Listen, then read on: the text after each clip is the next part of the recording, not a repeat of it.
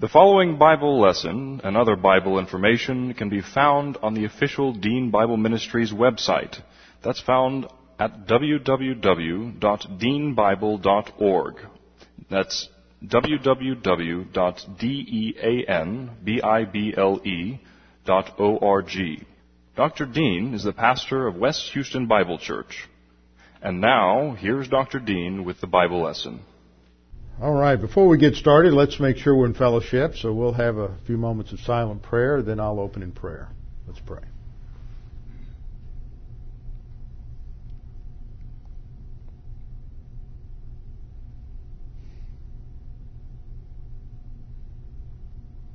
Father, we do thank you for the great opportunity we have to study your word, that we have the completed canon of Scripture, that it has been made available to each and every one of us, that we can have our own copies of your word, that we can study them, that we can, uh, that we have God the Holy Spirit who teaches us. That there's so much information that is available today for every believer that it's just, it's just overwhelming. And we thank you that we have such a rich opportunity, but it's also a sign of judgment and condemnation that we live in a world where there's so much truth available, and yet it's a time when so many people reject it, either uh, formally rejected or they just informally rejected by the fact that uh, they don't really take the time to make it a priority to study your word and to make it a part of their life and their thinking. Father, I thank you for each one here this evening, for their desire to know your word and to put it into practice in their life, to change the way they think, that we can think biblically about the things that go on in our own lives, and that we can live a life that brings glory and honor to you.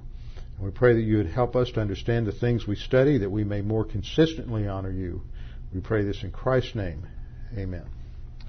We're studying how to know the will of God. We started this last time as sort of an interlude in our study of, of uh, Jacob because we see specific guidance from God taking place in the life of Jacob. Did I hear a chime? No? What? I didn't hear it. Okay. I thought maybe God was calling. You never know.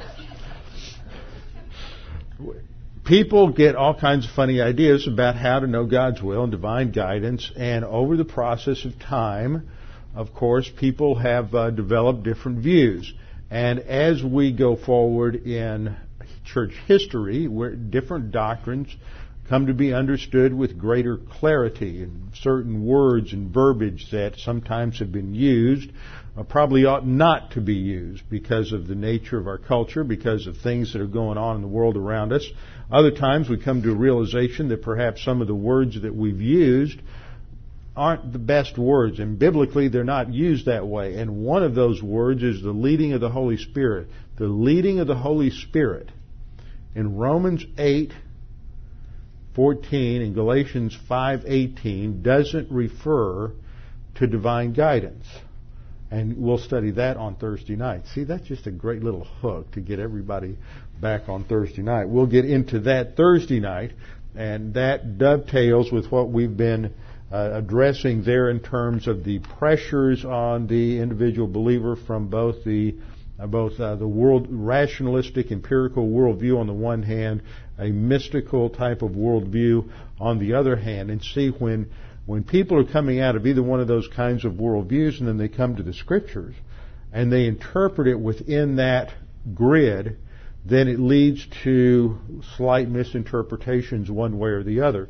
And this has always happened down through church history. I was reading today, doing some study on the whole issue of of Calvinism and Arminianism and and uh, free will and the soul. And most people want to articulate those debates on the will of man and the sovereignty of God in terms of uh, historical Calvinism or Arminianism. Most folks don't know that that goes back to an even earlier debate that occurred between Augustine, who was the bishop of Hippo, in the about the uh, fourth, fifth century uh, A.D., and a British monk by the name of Pelagius.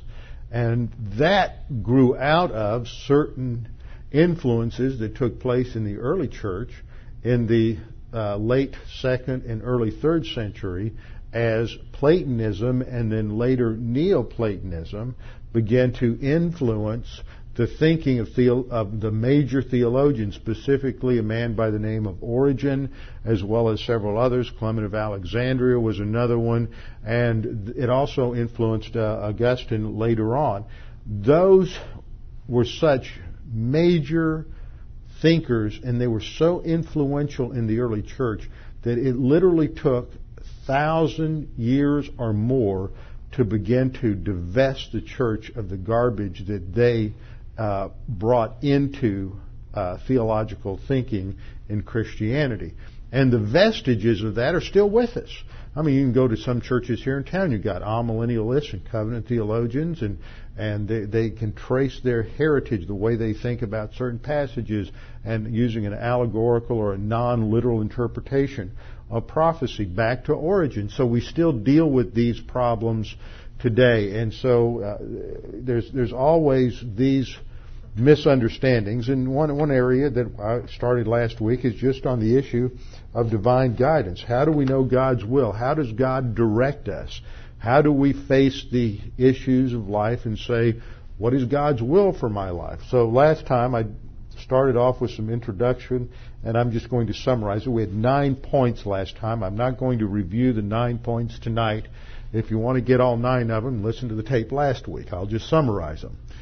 Uh, often the way that the will of God and the knowledge of the will of God and divine guidance is presented in many, many cases is that you need to learn to live in the center of God's will. That God has a specific will and plan for your life, uh, geographical will, uh, His will professionally, his will in terms of only one particular person uh, that is right for you to marry, uh, only one particular right job for you, uh, dare I say, even one right pastor or one right church. All of this boils down to this idea that there's only one specific will of God for you in all of these different areas. And if you miss it, and if you make the wrong decision, or if that other person makes the wrong decision, then well, then you're just toast. You just you're just going to miss out on God's best for your life, and you're just never going to experience it because that woman married some loser,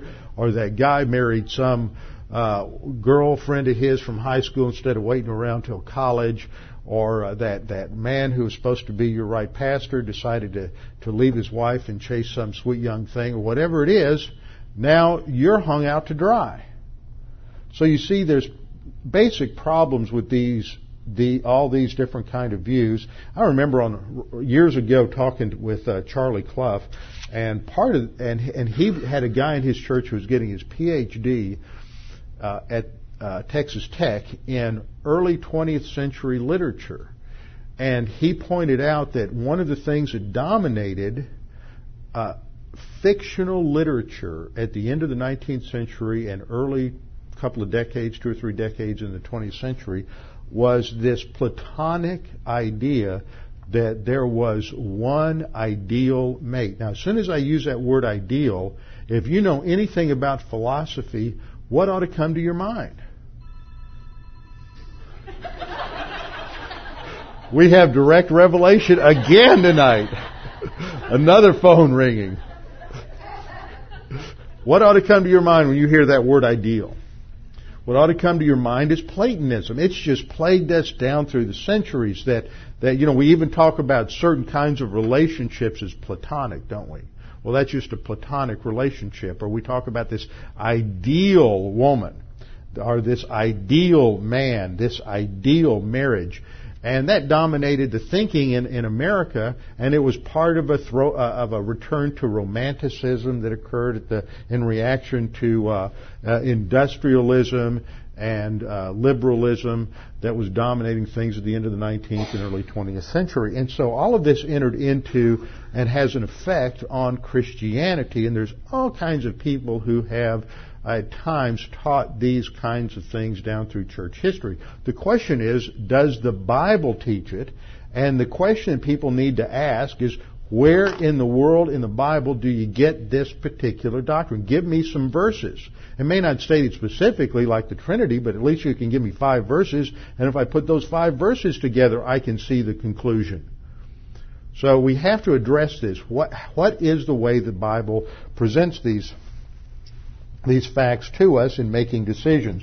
Is there just one and only dot that we have to live on? X marks the spot, and you got to find that. And if you take that out to its logical conclusion, you have a right job, you have a, a right house, you have a right dog, you have a right cat. Nobody has a right cat. I don't believe in that. you know, you have a right kid. Oh, oops. Some of us didn't get the right kid. So, the contrasting view is the view that teaches that God God has given us doctrine, and we make choices on the basis of the doctrine in our soul that and that emphasizes personal responsibility for making decisions. Seeing the other view, what you end up doing often is blaming God for the decision. I have to get wait for God to tell me exactly what person or what job or what school or or what car to buy or whether to put on my my Nikes or my Adidas this morning. I mean, you got to le- take it all the way out to its logical conclusion. What is the right thing for me to do today? And then when you get that liver quiver and God tells you it's this one or it's that one, and if there's a problem and it doesn't work out, whose fault is it? It's not my fault now. I didn't make a bad decision. It was God's fault. That was God's will. And so we wrap it up in this uh, holier than thou terminology, sanctify the bad decision by saying that was God's will, and God just gets blamed for our poor decisions. Now, of course, we all know that sometimes, as God, and, and I'm not saying God doesn't direct or lead us, but it is it is covert rather than overt. Now, for those of you who don't understand computers, this is going to go right past you. But the Holy Spirit's uh, and God's direction in our life is often like some of those programs we have that are running in the background on our computer. Those of you who are computer guys understand what I'm talking about. That when you start up your computer, there are various things that are running in the background. You don't have any idea what's going on, and you don't see it, but they're directing the decision making that's going on in the processor in your computer. But it's not what's on this. You're making decisions and choices, but there's things going on in the background that are guiding, directing, and overseeing the process. And that's how God, God's will operates. So we began last time by just trying to define some terms. And the first term was God's sovereign will. That's one category in the Bible that God has a sovereign will. This is also known as His decretive will. This is also includes His permissive will because His sovereign will is His decision of what will take place in human history. And we don't know what that is. We don't know what His sovereign will includes or what it excludes until events happen. Then we have a second category called God's moral or revealed will. And in God's moral or revealed will, of course, we have the mandates in the scriptures, the thou shalts, and the prohibitions, that thou shalt nots. We have the emphasis on studying the scripture, praying without ceasing, giving thanks in all things, all of this describes the boundaries of God's revealed will so that if you're walking by the Spirit, you're filled with the Spirit, you are speaking all things in love, you are loving one another as Christ loved the church, you are making a priority out of the knowledge of God's Word, you are giving thanks for all things, then whatever decisions you make within that circle is God's will. When you get out of fellowship and you're walking according to the sin nature, Nothing you do is God's will. Because everything you do, no matter how good it is, no matter how wonderful it is, whether that includes getting up in the morning, praying for 30 minutes, memorizing scripture, reading your Bible, uh, witnessing to people, but if you're out of fellowship, it's all what? It's all the work of the flesh. And that's not God's will.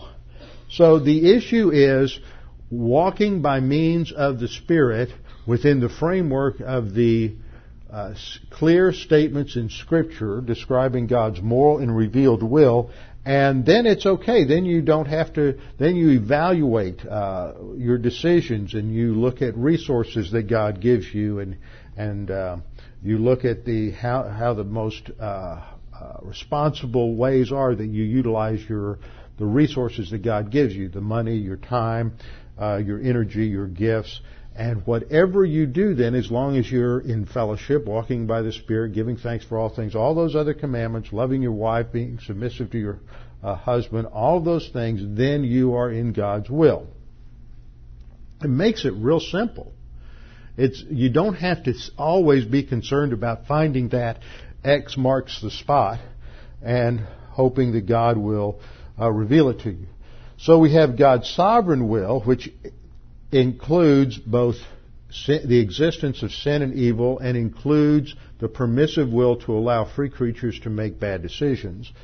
But, and then we have God's moral will, which describes uh, what He's revealed. The circles overlap because there's some area that where God's sovereign will includes His moral will. But there are areas in God's sovereign will that are outside of His revealed will, and that's His permissive will. He allows sin to take place. He allows you to disobey the thou shalt or the thou shalt nots. So we concluded by saying that the specifics of God's decreed will are secret, unrevealed, and unknown. You, you can't know them. You can't figure it out. Whatever happens was what was in God's revealed or what was in God's decreed will. They can't be known until after the fact. You can't outguess God. You can't try to play games. You know, when you were a kid, you say, well, maybe God wanted me to do this. And so you try to do, I remember doing silly things like that when I was a kid. And then you realize whatever you do is what God decreed. So you can't outguess Him. Human history is the outworking of God's sovereign decree. We can only know the specifics of His revealed or moral will. If revelation has ceased, then there's no more revelation of His will. You have to rely upon the Scriptures and make those decisions that are consistent with the precepts, mandates, and prohibitions of the Word of God. Since we can only know the specifics of God's revealed or moral will before the fact, questions about the will of God relate only to what? Revealed information. So when people start asking questions, should I go to college? Should I not go to college? Should I go to tech school? Should I major in this, major in that? Should I go to Texas A&M or Texas Tech or University of Texas?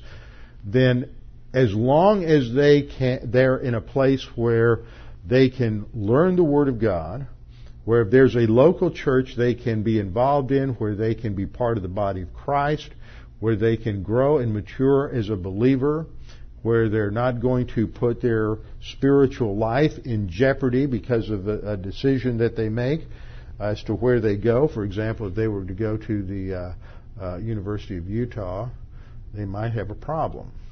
Where are they going to get their spiritual food? Where are they going to grow? That that puts may put if they go to oh dare I say it Harvard or Yale or uh, some other. Brown. Brown's the most liberal school in the whole country, if you didn't know that. That's located in Providence, Rhode Island, and there's not one registered Republican on the entire faculty of Brown, right? Right. Not one registered Republican. I mean, gee, that, probably not one Christian on the whole faculty either, if truth were known. Now, this class, what I want to look at is examples from the scripture. How did people go about making decisions? How did God reveal His will? What are the dynamics of decision making that we get from biblical uh, situations and biblical examples? And so the first example I want to go to is the is one of the most obvious ones, and that is in Judges chapter six. Judges chapter six. Just about any time, I remember when I was floating around, going to different Bible classes and listening to different teachers. And there was a, uh, I went to a, uh, a Bible class over at Spring Branch Community Church,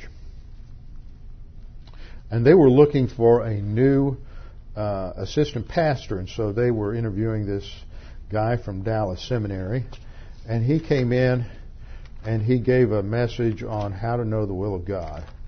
And I think I was more confused when he got through than when I started. And, and I was at that age where I was about 22 or 23, and I was saying, how do I know whether God wants me to go to seminary or not? How do, you, how do I know what God wants me to do? And so I was, I was really interested in what he said. Of course, he took, um, he, he took Jonah as his paradigm for how to know the word of, the, the will of God. And as I look back on it, uh, he needed to spend a couple more years in seminary. Okay, Judges chapter 6. This is Gideon. Gideon is often misused in uh, teaching on how to know the will of God because people go to the latter part of the episode that begins in verse 36 in Judges 6:36 and they use the putting out of the fleece as a way of trying to determine what God's will was. So in Judges 6:36 we read, "So Gideon said to God, if you will save Israel by my hand as you have said." Now the key interpretive phrase there, if you haven't taken the time to look at the context and to study the first 35 verses of the chapter, which would keep you from misinterpreting this, is that one little phrase that Gideon said, as you have said, indicating that God has already revealed to Gideon what he wants him to do. Okay? So the putting out of the fleece isn't to discover what God wants him to do because he has already been told by God by not only direct revelation, but by a theophany of the angel of Yahweh who had appeared to him and given him instructions. And so, as he sets this thing up in verse 36, he says, If you will save Israel by my hand, as you have said, look, I shall put a fleece of wool on the threshing floor. If there's dew on the fleece only and not on, and it's dry on the ground, then I will know that you will save Israel by my hand, as you have said. That's notice that's the second time we've seen that phrase. And it was so. When he rose early the next morning, squeezed the fleece together, he wrung the dew out of the fleece and there was a bowl full of water. Now notice he, he has twice so far made the statement, as you have said. So what was it that God said? Turn back earlier in the chapter to verse 11. Now the situation here is that the uh, Israelites continue to disobey God. They go through these cycles of disobedience and then divine discipline, and finally they just get so miserable from the divine discipline of foreign conquerors coming in and and uh, stealing all of their produce and all of their goods and uh, everything that they finally turn to the God to God and cry out that God would send them a deliverer. So they have cried out for a deliverer, and God sent them a sent them a prophet back in verse eight uh, to remind them of what the issue, issues are and that they need to uh, obey God's voice, which they have not done. And nevertheless, despite the fact that they're continuing their compromise, they're continuing to live in moral relativism, which is the theme of the book of Judges, that everyone did what was right in their own eyes. How contemporary. If you haven't listened to the Judges series, let me give a little commercial here. You need to go listen to the Judges series. Download it, order the tapes, go through it, because I, I still think it's one of the most important books that needs to be studied in this day and age because it's all about moral relativism and what happens to a culture that gets into moral relativism and spiritual relativism and goes into cultural decline. It's a it's a tremendous book for a lot of implications for for politics, for leadership, for what happens in local churches. And I encourage you to listen to that series if you haven't listened to it. So God is going to be gracious, and despite the fact that they have not uh, not turned to Him, they've just cried out for deliverance, sort of like a spanked child who's awfully sorry they got caught, but not sorry they did it. They're uh, they're ready to, to turn to God, but only because they're tired of getting getting uh, uh run over by the Midianites at every harvest. So the angel of the Lord comes to Gideon in verse 11, sat under the terebinth tree in Ophrah, which belonged to Joash the Abiezrite. This was a small clan in the tribe of Benjamin. while his son Gideon threshed wheat in the winepress. And the angel of, of Yahweh appeared to him and said to him, The Lord is with you, you mighty man of valor. Now the picture here is that the Midianite uh, uh, confederacy keeps sweeping in every harvest and stealing everything. And so here you have Gideon who's hiding out in the wine press to see if he can just thresh out a few things. He is not the picture of a valiant warrior. He is the picture of a coward who isn't trusting God, who's hiding out, hoping that he can get away with keeping a little bit of his produce instead of losing it to the enemy. And Gideon said to him, O my Lord, if the Lord is with us, why has all this happened?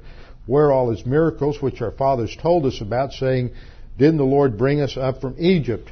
He's the skeptic. You know, if God is really there, why isn't He delivering us like He did back at the Exodus? Why isn't He giving us victory over the enemies like He did with Joshua at Jericho and later at Ai and, and uh, defeating all these other enemies? If, if there really is a God, why isn't He protecting us anymore? And that's his, his question. He is not the picture of faith here. Now, I want to, I'll come back to that in a minute because there's a tremendous encouragement for us in all this. So he's, he's complaining about the fact that God really doesn't care anymore. And then in verse 14 it says, Then the Lord turned to him. Now the first rule in Bible study is observation.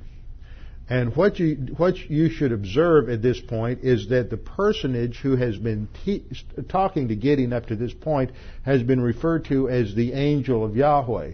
And now the person is referred to as Yahweh which is one of the strongest passages to show that the angel of the Lord in the Old Testament is not an angel, but is identified as Yahweh. And since he has seen the angel of the Lord, and John 1 says that no one has seen uh, God at any time, the only begotten has revealed him, we put two and two together and realize that the angel of the Lord in the Old Testament was the pre-incarnate Lord Jesus Christ.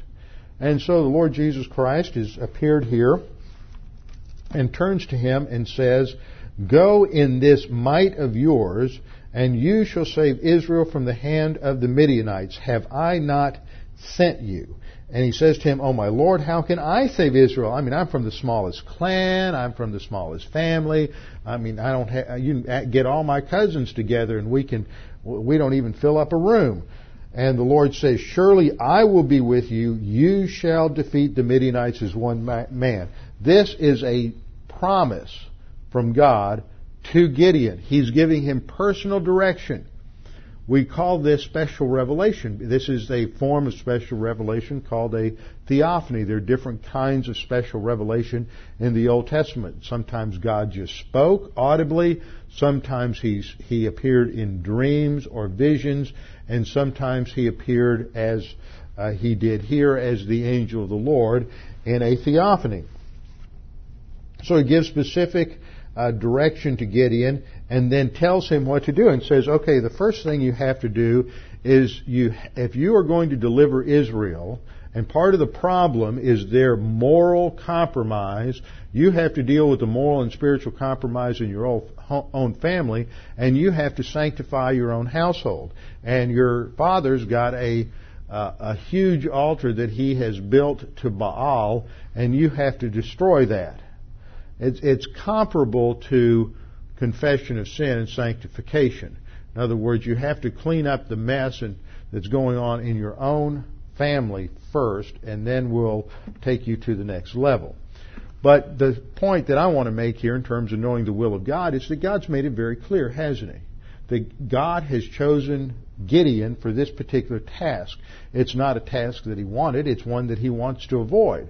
So when He starts putting out the fleece, to put set up these circumstances that God, if you really want me to do this, then let's create a set of circumstances that are somewhat difficult to perform, and if that happens, then I'll know it's your will.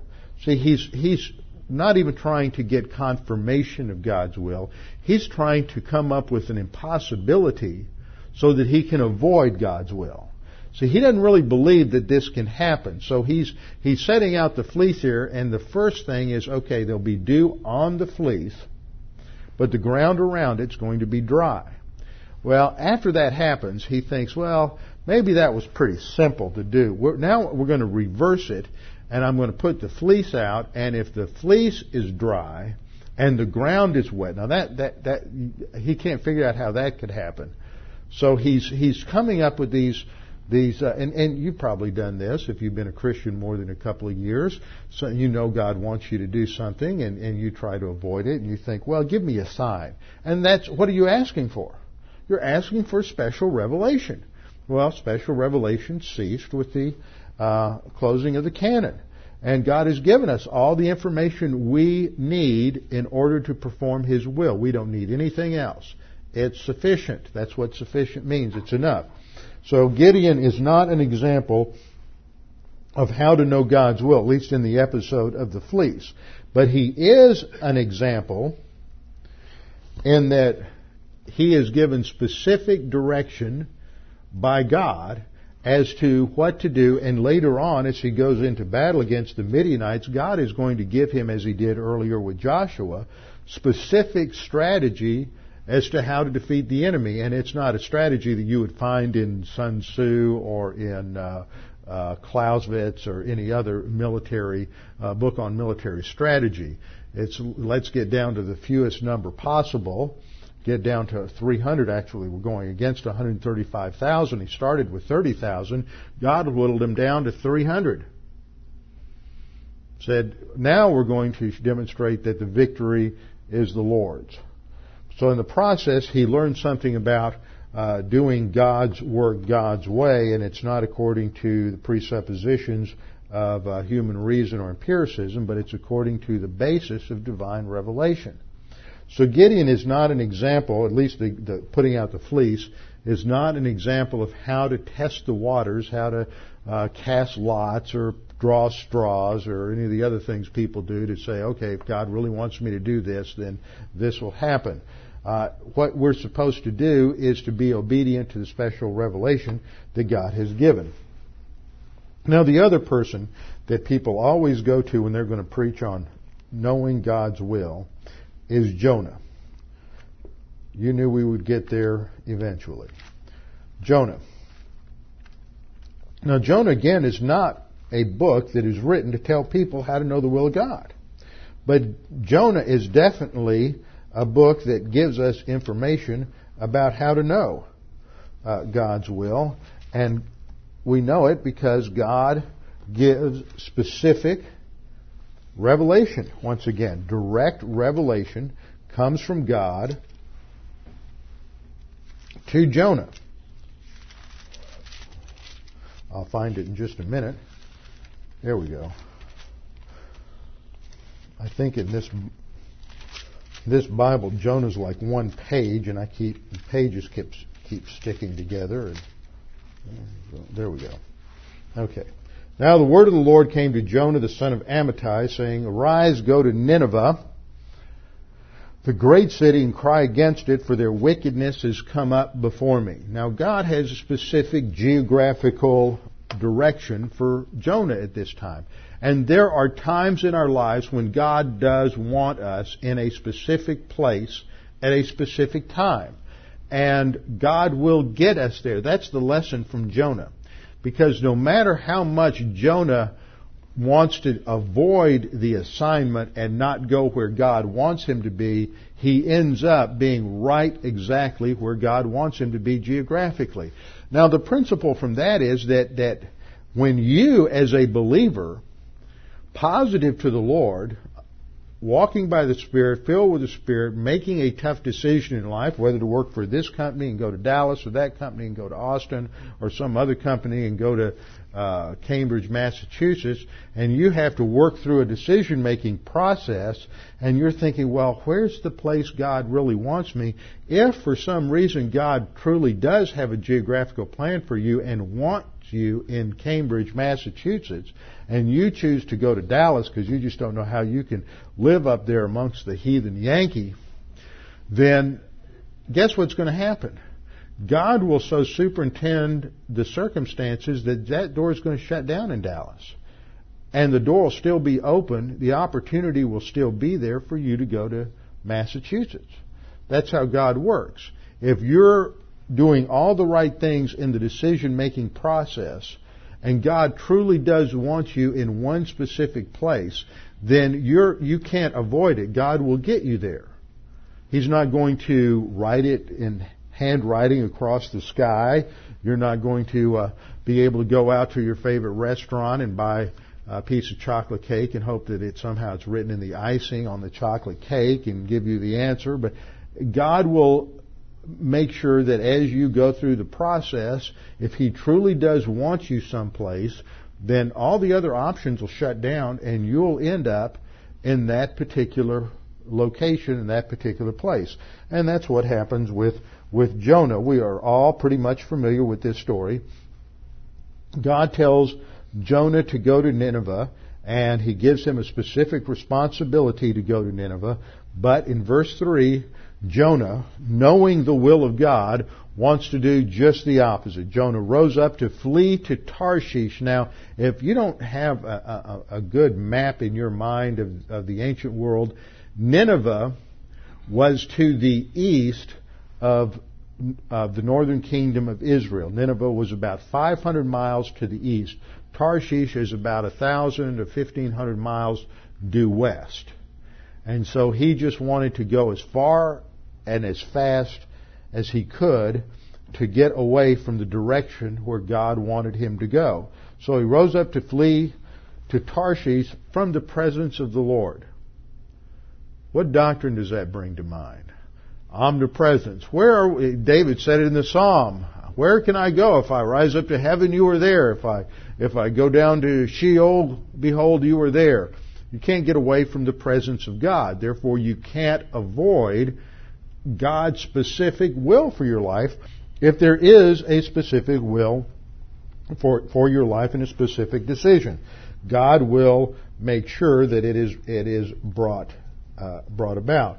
And he does that with Jonah. He works out the circumstances so that there's a storm, Jonah gets thrown uh, over uh, the side of the boat, and a large fish, not a whale. A, whales don't have uh, throats large enough to swallow a human. You need to know that. Uh, but there are a number of large fish that can and have swallowed humans whole. And there have been examples of whalers who have uh, uh, fallen overboard and been swallowed by different types of fish, and then a day or two later they'll find the fish, cut them open, and they come out. The interesting thing is that that in the two or three instances when this has occurred, the stomach acids have had an interesting effect on the individual. They're bleached white. Their hair is bleached white. Their skin, they, they, look like a walking ghost. They'll scare the devil out of you.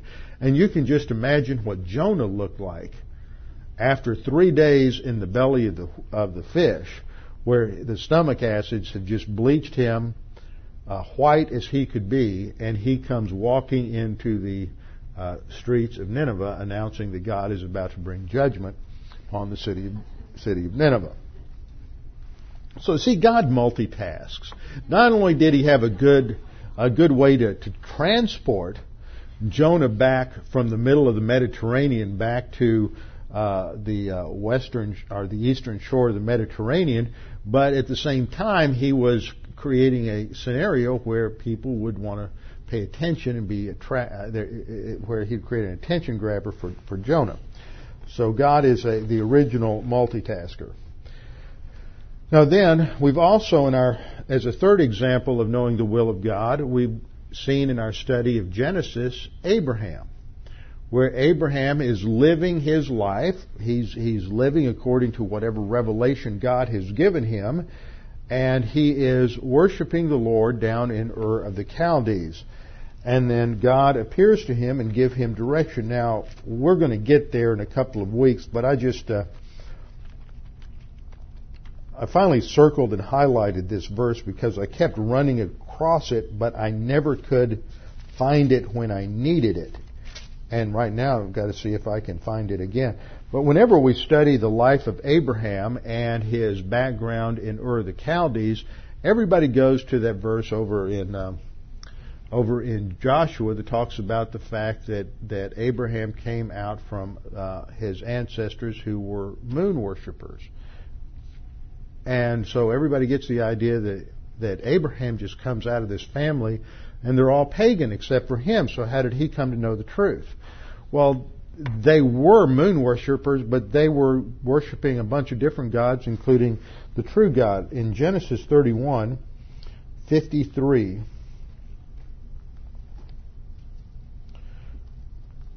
uh, Laban is talking to Jacob, and they're creating a covenant. This is the end of the chapter that we're just about to start in the next couple of weeks. And he makes the statement the God of Abraham, the God of Nahor, who is Abraham's father and, and Laban's uh, grandfather, and the God of their father judge between us. The God of their father was Terah.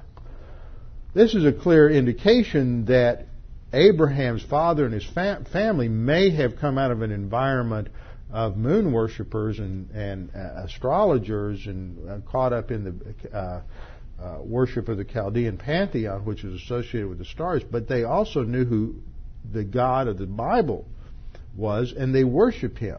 So he doesn't come out of the pure pagan background that nearly everybody mentions. And, and when I first started studying Abraham, I had read through this and I uh, had noted that verse. And I'll tell you, commentary after commentary, people don't ignore that verse or they're not aware of, it, of its presence, but it has a tremendous impact. So here's Abraham. He's living for 60 or 70 years of his life in Ur the Chaldees. And then one day God says, Now I've got a specific plan for your life. I haven't had a specific plan up to now. You could have lived in Ur, you could have moved wherever you wanted to, but now I have a specific plan for your life, and I want you to get out of your country, and I want you to leave your family, and I want you to go to a land that I'm going to show you. You don't know where you're going, but you have to trust me. Well, Abraham, as we've seen in our study, did not fully obey God. God's will was leave your family and let's go. Well, he didn't leave his father, took his father with him and took his nephew uh, Lot with him, and they uh, headed out to Haran. They got to Aramea and they got halfway to the promised land and stopped for about 15 years before they moved on. So God, in His permissive will, allowed Abraham to be what? Partially obedient. It also meant that it was going to uh, postpone the time of the blessing in Abraham's life because when we uh, are in carnality and we're uh, violating the moral and the revealed will of God, it slows down the it slows down the process. So Abraham is an example of God's directive will, and we see the same thing occurring in our passage in, uh, Jerem, uh, in Genesis 31, uh, going back to Genesis 28 when Jacob is leaving the land and God appeared to him again. It's a theophany, but in the in a vision, and he sees this this ladder that goes from earth to heaven, or stairway that goes to heaven, and the angels ascending and descending, and God tells him, "Wherever you go, I'm going to be with you." And the implication there is wherever you go, not as long as you go to my uh, specific places. He, God doesn't specify where he is supposed to go. It's just that wherever he goes, God will be with him. And when the time comes for, for I mean for uh, Jacob to return to the land, in chapter 31, God is going to appear to him in Gen- uh, Genesis 31:3. Then the Lord said to Jacob, "Return to the land of your fathers and to your family." And I will be with you. It's a direct correlation to what he said in Genesis 28 at Bethel when uh, Jacob was on his way out of the land. God has protected him, He's provided for him, He has blessed him wherever he went, and now it's time to go home. But when it was time to leave and when it was time to come home, he knew it because there was special revelation. How did he know God's will for his life? God gave him special revelation. Special revelation isn't going on today, and so we can't follow that as an example. Now, those are some Old Testament examples. Let's turn to the New Testament, to Acts chapter 10, and look at a couple of New Testament examples. Acts chapter 10. This is a famous story in the midst of the transition from a Jewish oriented early church to a Gentile early church. And Gen- Acts chapter 10 marks that transition when Peter, who up to this point has been the predominant apostle, he is the leader of the apostles. The church is centered in Jerusalem. Uh, 95% of the believers are Jews. But now there's going to be a shift to take place, and it is foreshadowed by the fact that the apostle to the Gentiles is saved in the previous chapter. So the first seven or eight chapters focus on Peter. Then Paul comes in, and you have a transition period where it's uh, where you hear about Peter, and then Paul, and then Peter, and then Paul, then Peter, and then just Paul from then on out. So God is going to give direction to Peter to take the gospel to Gentiles. Now we see Peter here as just a, a, a still an uptight, somewhat racist Jew who doesn't want to go into even a Gentile home because it's afraid it, he'll get out of fellowship. He'll eat the wrong thing or he'll uh, touch the wrong thing, and he's still thinking in terms of the Old Testament Mosaic law and he's still thinking in terms of all the laws related to cleanness and uncleanness. And so God uh, gives him a vision. And again, it's another form of special revelation. And he has this vision where uh, he sees uh, heaven open up, back in, in, Acts 10, verse 11.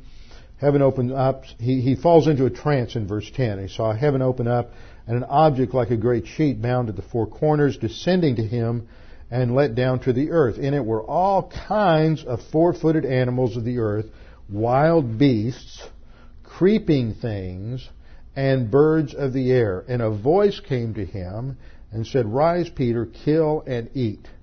Now, let's get the background here. We don't understand what's going on. Is that in the Mosaic law and the dietary laws, it was prohibited for Jews to eat certain kinds of animals for food. And they couldn't eat wild animals, and they couldn't eat birds, and they, certain, certain kinds of birds, and they couldn't eat uh, pork, and of course they couldn't eat crawfish or any kind of crustacean because they're scavengers. And you always get, and, and I, every time I talk, talk on this, we have to have a little sidebar here, because you're always going to run into somebody who's going to promote a diet that's a biblical diet. And you will be sanctified and holy in your eating habits, even more so because this is from the Bible. And all of a sudden, the tone gets somber. And they go back to the Mosaic Law as if the Mosaic Law and the dietary laws had anything at all to do with diet or had anything at all to do with nutrition. And here's why you know it didn't have anything to do with nutrition. It didn't have to do with the fact that they didn't know how to cook pork, so they wouldn't get trichinosis. It didn't have anything to do with with uh, uh, not cooking shrimp or crawfish or anything well enough.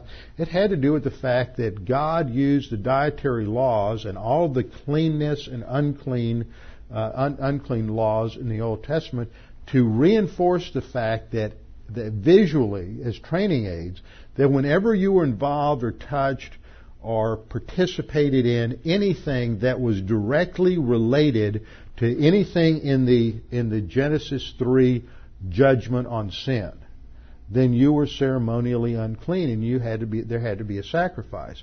In other words if you touched a dead body there's nothing immoral or or unhealthy or sinful in touching a dead body I mean, I'm sure they had morticians and they had to do that. But if you touched a dead body, you were ceremonially unclean. If you were the uh, e- equivalent of the of the ambulance drivers that came to pick up somebody who had died of a heart attack, then you're going to be touching a dead body. You would be ceremonially unclean for a period of seven days, and then you'd have to bring the proper sacrifices into the temple. But that's not sin, but it is a picture that when, when a human being is involved in any of these things, uh, just as sin separates from God, this is a visual image that these things that are related to sin, related to death, For example, if a woman gave birth, she's ceremonially unclean for a week. Why?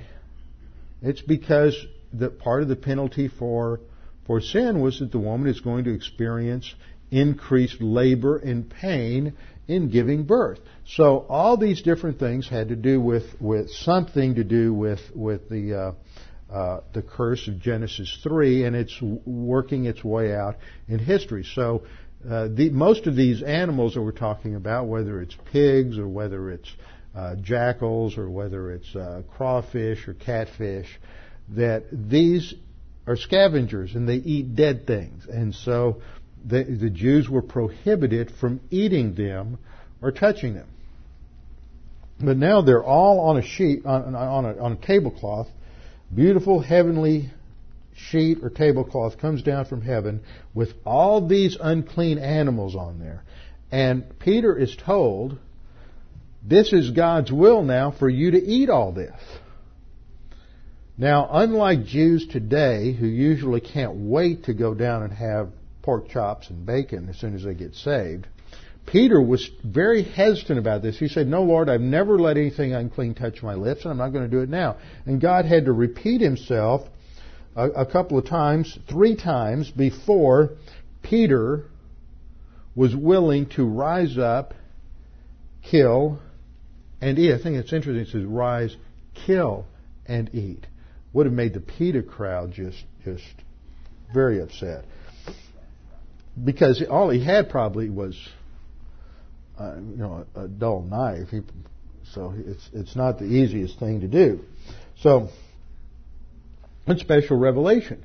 But it doesn't have anything to do with health code. God doesn't anywhere here say now when you kill that pig and you start cutting up the pork chops, remember you've got to get that meat to 180 degrees to make sure you kill that, that trichinosis bacteria.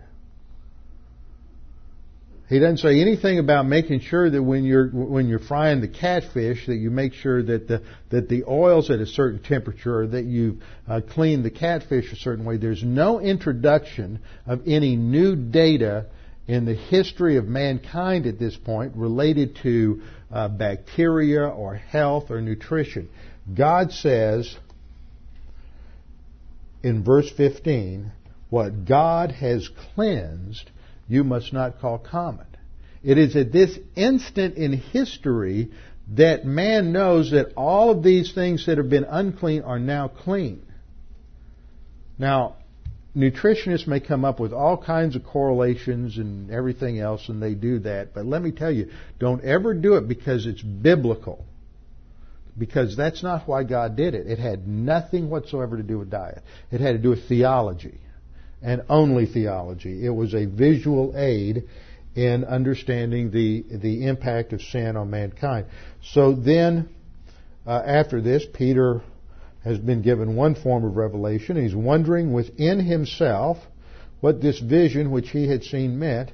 And behold, the men who had been sent from Cornelius made inquiry for Simon's house. So Cornelius had already been introduced earlier. He was a, a Gentile soldier, a, a centurion, and that was a God worshiper. And he's positive volition, and he wants to know more. And God is going to take Peter to him to explain the plan of salvation that Jesus had died for his sins. So when they these Gentiles come looking for him, Peter's thinking about the vision, and the Spirit said to him, Behold, three men are seeking you.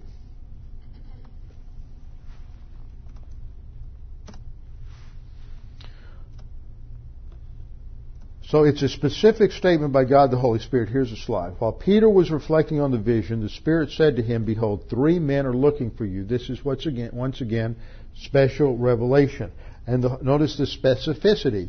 Arise, go downstairs, and accompany them without misgivings, for I have sent them myself. Now I think it's interesting to note here that when you do have dreams and visions all throughout the Old Testament, the individual is not left to try to figure out what the dream or the vision means.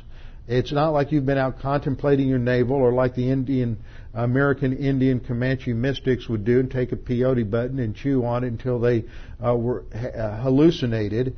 And then they would see all of these different uh, spirit animals, power animals appear, and then they would come out and they would go and interpret the dream as to what that meant. Now, this isn't what's going on. God always, in these situations, explains what the vision or the dream means. God doesn't leave us out there to guess at what the symbols mean. And so he has the, the vision of the tablecloth coming down. He's not left on his own to interpret what it means.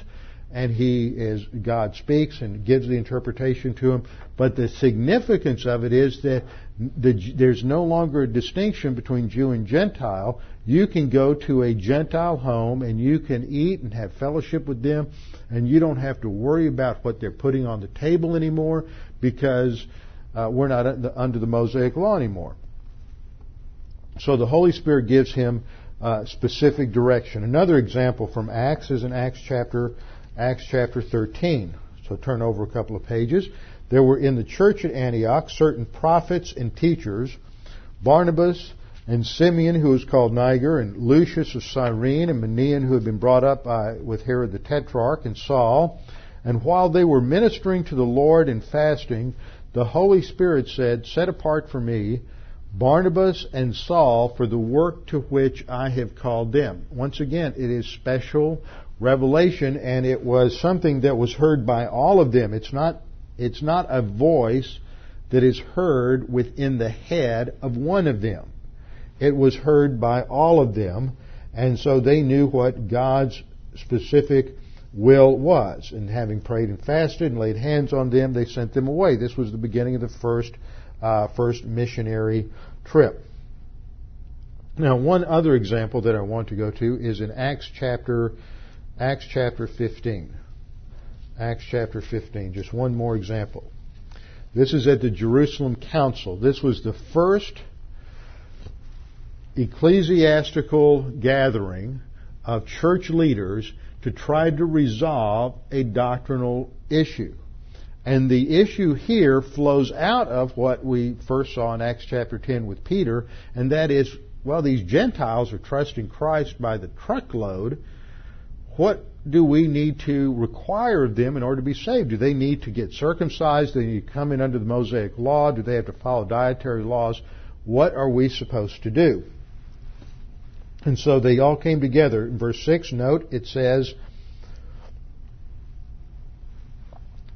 Now the apostles and elders came together to consider the matter. These are apostles. They're not getting together and praying and saying, Holy Spirit, speak to me and tell me what we should do here. They're coming together and they're going to look at the scriptures and they're going to discuss what Jesus taught and then they're going to make a wise decision based upon the doctrine that they already have. There's no direct revelation anywhere in this passage. There's no special revelation. They come together to consider the matter, and when there had been much dispute, they're arguing with each other. You've got Peter standing up and saying one thing, or well, Peter didn't stand up for a while. You got uh, uh, one stands up and says one thing, another stands up and says something else. Finally, Peter stood up and he addresses them and talks about what happened uh, when he went to Cornelius and everything that transp- transpired there. Then, after they listened to uh, Peter, then they were all silent, and then they listened to Barnabas and Paul talk about how many Gentiles were coming to Christ as a result of their ministry in verse 12. And then James spoke, and James sort of summarizes everything. And then they come to a conclusion. They come, they, they have heard all the arguments and they come to a conclusion. Notice the Holy Spirit doesn't speak to them. God doesn't appear to them. Nothing. They don't get inspiration. We don't have the moving of the Holy Spirit. We don't have the act of inspiration. 2 Timothy 3:16. What do we have? Verse 22. Look at watch the verbiage here. Then it pleased the apostles and elders. They made a decision on what they thought was the best course of action in light of the data. It pleased them to send chosen men of their own company to Antioch with Paul and Barnabas, uh, namely Judas and others. To they made a decision that okay, we've reached a conclusion here, and their conclusion was that that uh, back in verses 19 and 20 that they wouldn't require the Gentiles to come in under the Mosaic law. That all they would tell them was to abstain from uh, things polluted by idols, abstain from sexual immorality, from things strangled, and from blood. All of this goes back to what? Pretty much the Noahic covenant. Not the Mosaic law, not the Abrahamic covenant, but to the Noahic covenant, you, where you were prohibited from eating, uh, for drinking blood, and of course, uh, idolatry and sexual immorality had always been wrong. So they made a decision. Now, how do we broadcast this? Okay, let's make a decision. We're going to send uh, Paul and Barnabas and a couple of others back to Antioch to communicate our decision uh, to them. And then in verse 25, 24 and 25, they, they express in this letter what their decision is. Since we have heard that some who went out from us have troubled you with words, unsettling your soul, there have been some troublemakers who've been trying to force circumcision. It seemed good to us. Now you ought to underline that phrase. It seemed good to us. That's how they reached the decision. They evaluated all the data and said it seemed good to us in light of what we know from Scripture and what Jesus taught, we have come to this doctrinal conclusion. No special revelation was involved. It seemed good to us, being assembled with one accord, to send chosen men to you with our beloved Barnabas and Paul. And then in verse 28 we read, For it seemed good to the Holy Spirit and to us to lay upon you no greater burden than these necessary things. So they're not getting any special revelation. The reference there to the Holy Spirit is the fact that the Holy Spirit has been working not overtly, but covertly behind the scenes in and through their decision making process to bring them to this conclusion. As they were in fellowship, as they were studying the Word, it is not a decision that is reached through special revelation, through some sort of liver quiver, some sort of inner vibration, or anything like that. And this becomes the paradigm for how decision making is going to occur once the canon is closed, the apostles are off the scene, and all we have is the completed canon of Scripture. So that when we have decisions to make in life, what we do is we make sure we're in fellowship, we focus on the Word, we put together all of the issues, we search the Scriptures to see what God has revealed with regard to this particular uh, type of decision in our life, and then we make a decision that will uh, provide for the very best for us within that context. And remembering that the greatest priority is not uh, how good it looks, a decision looks on a resume, uh, how good that man or that woman looks, or how uh, how much uh, uh, how, how, much entertainment or how much uh, activity uh, there is in that particular city. I always thought God was calling me to some place like uh, Gunnison, Colorado, where I could spend a lot of time backpacking and hiking and skiing. But God had other plans. And so you make decisions based on your spiritual life and where you're going to be fed the Word the best, where you're going to be able to involved in ministry the best, and where you're going to be able to grow to spiritual maturity. Okay, we'll come back next time and wrap up our study on how to know God's will and how God's will was made manifest in Jacob's life. Father, we thank you for this time to study your word, and we pray that you would help us to understand these things, make them a part of our decision making process. We pray this in Christ's name. Amen.